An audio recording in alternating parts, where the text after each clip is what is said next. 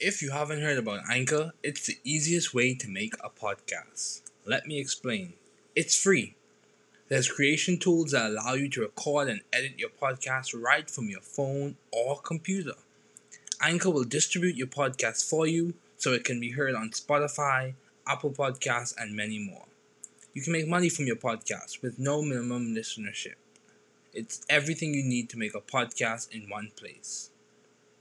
Download the free Anchor app or go to anchor.fm to get started.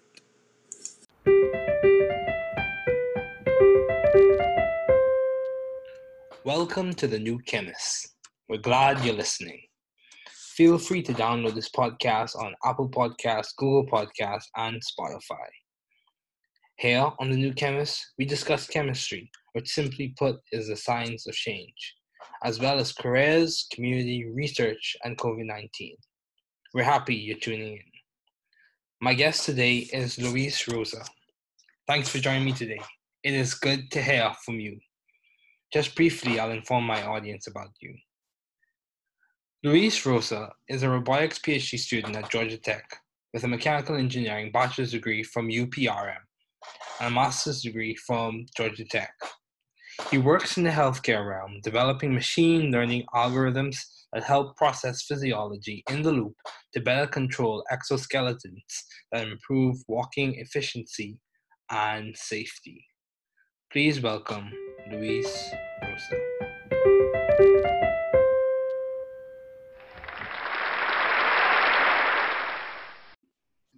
Thank you, Luis, for joining me today. It is good to see you. Likewise. Yes. So, um, as we begin, I do have a few questions for you. Um, do you have any advice for those wanting to pursue the field you're currently studying in? Ooh. Well, um, I'm studying robotics, and I think it's a pretty new field. Uh, so it's um, definitely not, maybe not as much information out there. I'd say uh, robotics is a big field. So step one should be maybe defining within robotics what kind of work you're interested in. Um, both the nature of the work, as in, are you looking for an academia job? Are you looking for an industry job? Um, some startup or something else?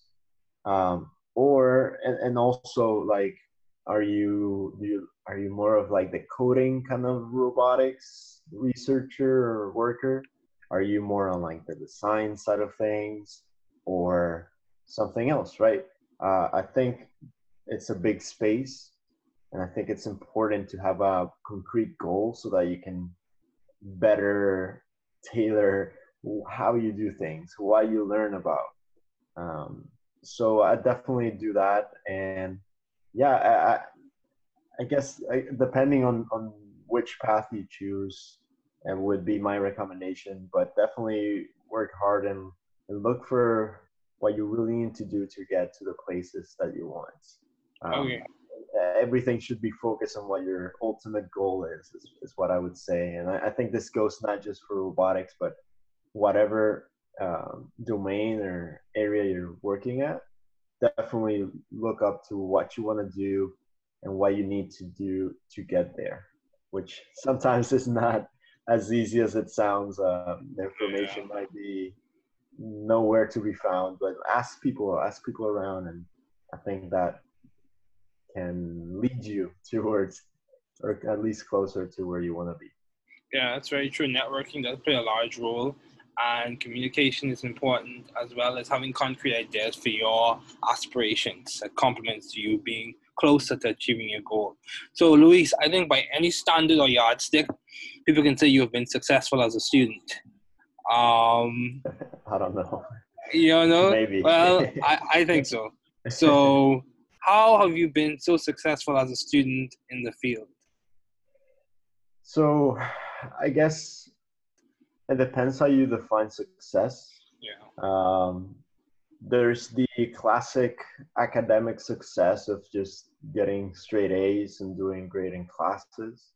I think in the PhD, classes tend to be less important and it's more about the research that you do. I will admit that when I first started my PhD, I probably I really didn't know what I was doing. I didn't know about the research that I was doing or like how to do research. I think I was way behind, maybe uh, because of my lack of experience. Not, and I think this is very common. Is maybe a lot of us didn't have maybe the upbringing or the facility and resources to to be experts in research early on or know how to do it.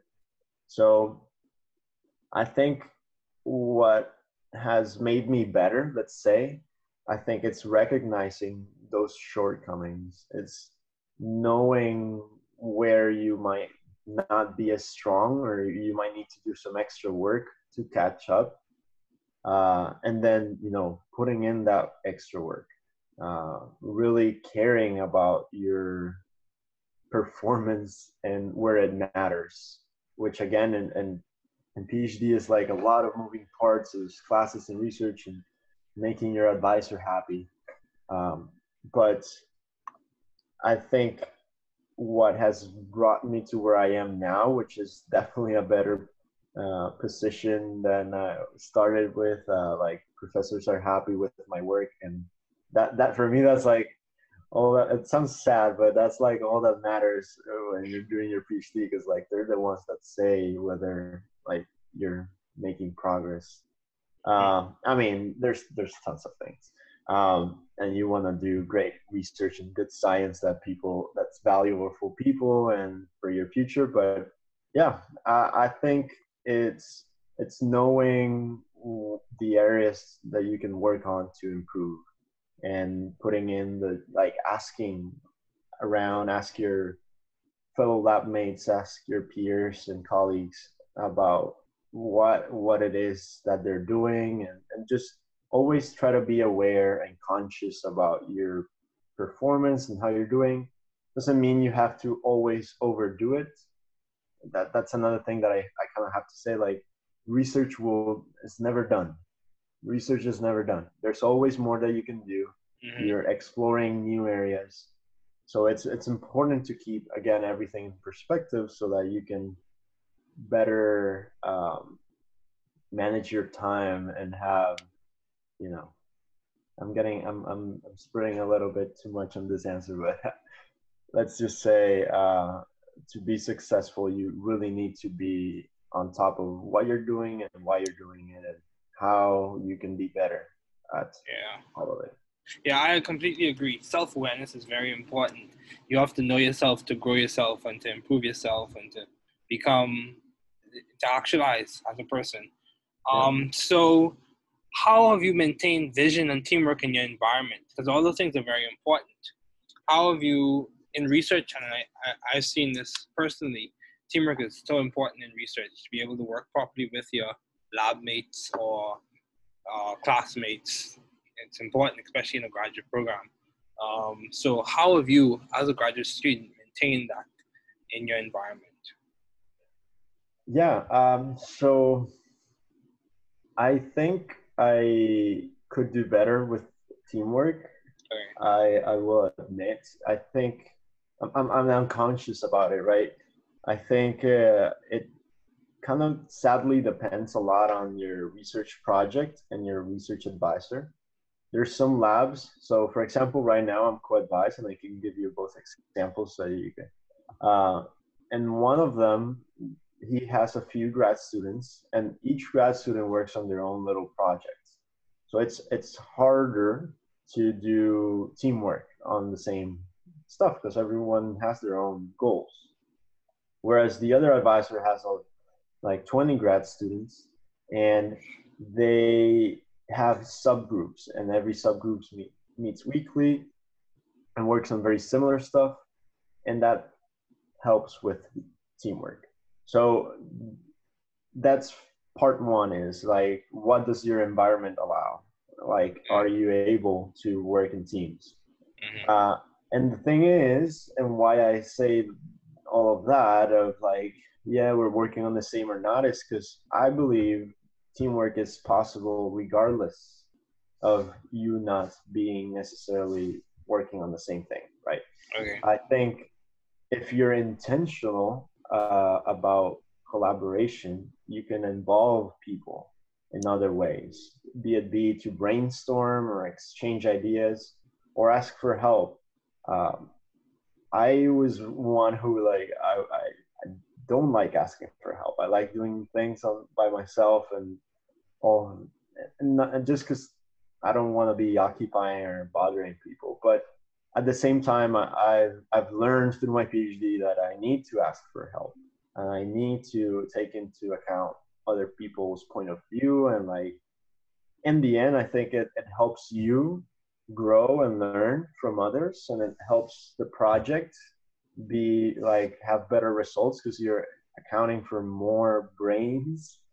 And I think people are generally willing and happy to help you if, if they have the time so I think when it comes to teamwork I would say be intentional and proactive in looking out for people. Don't wait for them to ask or don't wait for you to need it necessarily. Mm-hmm. Sometimes, even if you don't need the help, uh, it's good to still ask for that extra opinion of somebody else.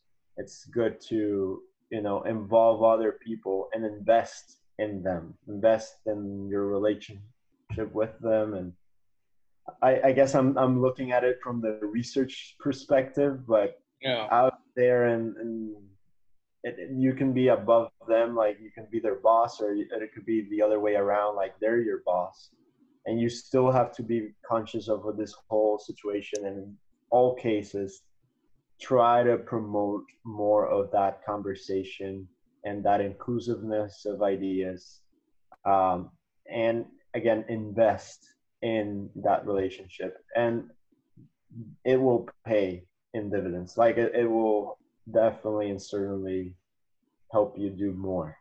Okay. Yeah that's good. Um so why did you choose um mechanical engineering as a field to major in? So for mechanical engineering the long story short i'd say it's because i like legos Okay. uh, I, I feel like this is like every engineer's uh, answer, but um, yeah, I, I when I was trying to choose um, in my family, there weren't really any engineers, and I kind of I did not. I wanted to be a professional, but I didn't want to do, let's say, like medicine or law. Uh, uh other things. Not that there's anything wrong with them. This just wasn't mm-hmm. for me. Mm-hmm. Um, and because I was good with math and building things, and you know that maybe a little creative mind, you could say. Um, my my parents thought engineering would be a good way to go, and then we kind of asked some an engineer or two what they thought, and oh, they they were mechanical engineers after all, so they might have been biased about how mechanical engineering is good. I think I think they, they were accurate in saying that it's it's a broader it's broader than most mm-hmm. engineering disciplines. Uh, and just because of that, um, I, I think it, it really resonated with the things that I liked, uh, at least in paper. Okay. Uh, yeah, I think that's the long story short. Okay, cool, man, cool. So, why did you choose robotics as a field to do your doctoral studies in? Why did you choose robotics as a concentration? Yeah, so funny story. Um, okay. It was, I. It was pretty recently. It was like at the end of my undergrad. Okay. I was doing some cleanup and I found like in my house in my closet all these old things, and I found uh, like a binder that I did in fifth grade, and had an autobiography. Okay. and part of it said like, "What do you want to do when you grow up?" And it said uh, robotics and help people. Wow. I wanted to build robots and at this point like i'm already like applying to a robotics phd so it's it's funny for me to think that i've always kind of wanted this and i just forgot that i wanted it. Wow. Um so that that's like yeah i've always wanted it but at the same time what made me remind what reminded me of this i don't know passion that i had um, i did this internship at boeing in which uh, i was very proactive in asking uh, people higher up. I, I asked them for interviews and i was going moving all around exploring what they had. Um, and I went to this uh, research and development lab that they have in uh, University of Washington, Mhm. and there it's it's it's a robotics lab, Okay. and that's where I met for the first time somebody who had done a robotics PhD, Wow. which I did not know was a thing. I was like, wait, wait, what? I could do a PhD in robotics? Uh, so you know, uh, there I am, ignorant to the po- world of possibilities that's out there. Yeah. Um, and after that, I, I changed. I started doing robotics. Like re- I started doing research, and I because I had done a little bit of robotics, like special projects and stuff. But um, yeah, so I, I think it was a combination of the opportunities that presented themselves in undergrad to do a little robotics work, and then learning about how robotics is a major that that really automatically clicked and yeah i was driven to it since Okay. Good, dude. That's good. That's good. It's interesting. You said you always had the passion all along. You it just took you a while to, remi- to remind yourself yeah about, I, yeah Yeah, dude. That, that's interesting because you know I think you know sometimes amidst the circumstances and obstacles that people may face, um, sometimes you your hope, your dreams are deferred, and you put them to the side, and then you don't always pursue them. But it's good that you're pursuing something you've always been passionate about.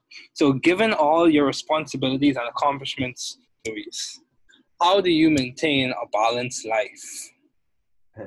or how are you trying to maintain a balanced yeah life?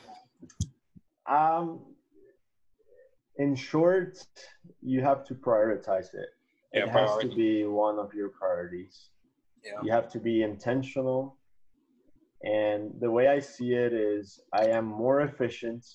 I am better at my work if i am well slept. If i am eating healthy i feel better. If i exercise i feel better. If i take time to socialize and meet people i feel better. And all that for me translates into better work. Uh, and in the end like i'm doing a phd but i'm also in my 20s so i don't want to like completely just be in lab 24 7 i don't think that's healthy. I don't think Mhm. i'll i'll be happy later on if i just went by all these years without meeting anyone right? Uh, so i think being intentional being proactive and you know setting yourself like a minimum kind of like one, at least one night at a week I, i'll go eat with somebody or like something. Different people have different needs and different amounts of social requirements let's say. Mhm. um, but uh, definitely definitely spend time on you. Um, and yeah I, I I could give say a lot more but i think it's it's different for everyone. But as long as you do not get too carried away with work. I i, I have a saying that's uh, we work to live we don't live to work. So. Yeah, it's true. our, uh, it's a, it's a job to get money and food on the table and uh, in the end you just want to do other things as well so. Yeah, that's me that's what i think. Yeah. And the thing I, uh, one of the things I keep in mind is that you know work will always be there, whether you're there or not, whether the people are there or not, whether you make time for them or not. Work will always be there. So you have Very to make true. sure you put it in perspective and context of Very your true. time. Yeah. So, were you, you going to say something, Luis? i was going to say that it ties up to what i said earlier that Yeah. research is never done it's like work is there's always going to be more Yeah. so just just take your time too So, how have you found the right environment for you to thrive scientifically and intellectually? Why did you choose the specific university to do your PhD at, or why or how have you found a good environment for you to thrive? Um, why did you choose this environment? Yeah, so I think environments for you thriving can go in two ways. One is the university or the, the company or wherever you're working. Um, in my case, I came to Georgia Tech for a summer research program before uh, while I was an undergrad, and that's where I kind of learned about a lot of things and research in Georgia Tech. But it wasn't until I did some search of my own of what the top robotics universities were. That's when I saw Georgia Tech was like number three on some ranking, on like on the like best robotics. I don't know know how official that ranking list is, but I knew Georgia Tech was a great option, and I also had liked what I saw in terms of environment and culture. Mm-hmm. I like the collaborative and the, you know inclusion of minorities and all of this. Mm-hmm. Um, so I applied to the top robotics schools. I didn't get into many, uh, but I got into Georgia Tech, which was like my number one choice, just because of it was very good at robotics and very good at that support that comes with it. Um, so yeah, when it comes to finding the great environment that's conducive, is again, what do you want to do and what's the best that you can, what's the best place that you can get to and be and be working at that will yeah. help you get there. Yeah, um. And the other quick thing about environment for success is it's also important to be aware of your surroundings like and it sounds menial but like where you live and uh, who's surrounding you uh, who, who are the people that have influence in you whether you're conscious about it or not i think that's also very important for and has very big impact in like your scientific and uh, what what your performance is yeah. so yeah first semester for me i had a, a, long commute and even that was like new to me and it affected like my day to day. So it's it's little things that you also have to keep in mind and, and try to optimize so that yeah. your whole performance is good. Yep i agree. So um luis how do you maintain view of a bigger picture a view of the bigger picture in your life and in your career in general. When you face obstacles and challenges, how do you keep things in perspective? Yeah, so I think I think a lot about life and like kind of these um, very big picture ideas of why we do things. I I like to dream, and it sounds I don't know how it sounds, but I like to dream and think about the future and what I could do. Uh, and I like to have big aspirations. Um, I've, I've been a positive person all my life, and I, I think it helps me and it drives me to have those big aspirations. And even if you, even if I don't really become like Iron Man or whatever crazy idea I could have, yeah. Um, I could still go a long way. Uh, I could still go a long way, and and the thing is, I think there's a sweet spot between how much work you want to put in, in on a daily basis and where you wanna where you wanna get to. Um, maybe you're not willing to work 100 hours a week like some CEOs uh, I've heard about uh, that are famous I, I don't want that, right? So I, I might be happy with a, not being the next Elon Musk. Let's just say, like I've heard he works a long hours. I might be wrong. Don't quote me on this, but um, so yeah, I think it's just a constant reminder of what do you want to do, and uh, have that vision of what what is driving and why have a reason for doing things Mm-hmm. Definitely have a reason don't do things just because uh, it's the right thing or, or like it's it's what people told you is what you should be doing. Like really think about why you do things. And and if you have some good reasons then then those good reasons will maintain and will still be there. It might keep changing on a daily basis and Mm-hmm. it might evolve and, and but those changes will be a lot smaller if you had a good foundation right because we change as people and what we want Mhm. might change but if you had a good foundation it's not like uh, one weekend and you're regretting coming into grad school that that's not how it should be um, so i feel like because i i put in enough time to figuring out what it is i wanted Mm-hmm. I'm I'm like I have more than enough reasons to uh, stay and, and and and work through the problems, which I think is the hardest part, right? It's uh, Mm-hmm. you- they'll they'll come the tough times, and and you want to quit and like do something else, um, and that's when you have to look back to the big picture, look back Yeah. to the impact that uh, you want to have and and that you've had, right? Also give you some credit on what you've done so far. So I think it's it's just about perspective and being uh, intentional about it.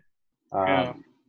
I just to finish, I know I've talked a lot, but uh, It's fine, So- uh, so uh, there was a study, it's a famous study, maybe you know it, uh, of a class from Harvard or some very big university, and they studied them through many years. And let's say 30 years after graduation, the, the top like 2% or the top earners and the most successful ones in that whole class were people who every day read, like wrote down and read to themselves what their goals were for the day, for the year, uh, you know, for, for 10 years.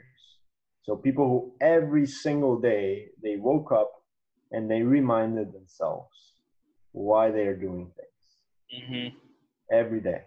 And I think getting into those sort of habits in which you're intentional about reminding yourself and why you're doing things, what it is you want, Mm-hmm. that will make your daily problems like trivial in comparison to that Wow. big goal that you're going for. So Dude, that's powerful. That's powerful. That is really good. Yeah, that is like remind yourself of why you're doing things on a daily basis. That, yeah, that's very good because you know I think it's very important for us not to just do things like out of just do things, just keep on going without rationalizing our reasons for doing things. Um, and and also you made the comment, you know, things will evolve. Yes, life is almost like, and I say this from my small experience in life, being a young twenty-something year old, twenty-three year old. My we're all young. yeah, we're all young. So my thing is, you know, for some for some reason it comes out, it stands out to me that life is almost like a research experiment. In some ways, you are adjusting things, adjusting parameters, because you have idealized, you have an idealized goal that you're trying to achieve. So you're adjusting things as time progresses. So, Yeah. yeah. Ask ask any any older person they could be 60 and they're still figuring out life Yeah, that's So- true. That's true. That's true. so don't don't stress about it but just be intentional and i think having those good small habits will really go a long way so just just make good habits yeah Yeah, that's sounds, true. sounds easy sounds easy but Yeah, yeah. But um, just before we conclude, um, I would like to discuss how have you been adaptive and creative in the field of science as a researcher. I think this may be quite easy for you because you're working in a very novel field, relatively novel. yeah i mean so being creative i i guess there's two ways i'm going to talk about two ways of it I, i'm just going to say there's there's the creative solutions that you might come up with uh, for your you know immediate work or research problems. So uh, I'm trying to solve X, and you know, and that's very individual. Like the way you think and your brain works, you'll come up with different solutions. Um, and I think towards that, you have to be in a good frame of mind. Uh, that that's and you have to educate yourself and and get enough knowledge in so that you have enough data points, right, to mm-hmm. make the best uh, estimate or the best guess, or right.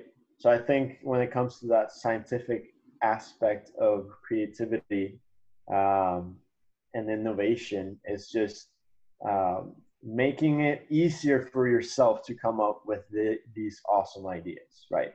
So set up the whole surroundings as we were talking earlier about your environment and all of that like make it conducive for you to come up with them uh, and the second thing is you also kind of have to be creative in life and into how to deal with other problems that might come your way mm-hmm. uh, i think that's where i've ha- really had to i don't know put it some effort just because um, life really throws curveballs at you yeah. and different people have different issues and what's a problem for me might not be for you and vice versa mm-hmm. um, but I, I, think sometimes it, it, requires creativity to get out of these situations and i think that comes paired with again a perspe- a greater perspective like a zoomed out look at what what's happening um, yeah, uh, I've had to kind of, I've, I've been humbled coming here because you think you know a lot about yeah. things in life and then you realize you, you really don't. Yeah. Or vice versa, you think you don't know anything, and some people are great and they're just have like this imposter syndrome or something. Um, yeah. So yeah, I think that perspective and that just willingness to keep going and look for another option. Look, always look for other options. Not settling right away. Mm-hmm. You do mm-hmm. have to settle at some point and do something, right? But always looking for a better way to do things and improve yourself. Uh, I'm like always optimizing. I like that word, right? Like yeah. always looking for a better way to do things and I think that leads in the end to more creative, more novel, constructive work and more novel ways of navigating through life. So. Wow, that's good. Thank you, Luis, for joining me today. It was good to have you on. Thanks for having me. Ann.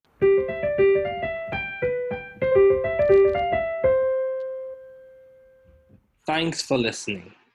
We're glad you were able to tune into this podcast. Once again, this is The New Chemist, where we discuss chemistry, which simply put is the science of change, as well as the other sciences, careers, community, research, and COVID 19. Thanks again for listening. Note the views on this podcast represent those of my guests and I. Thank you.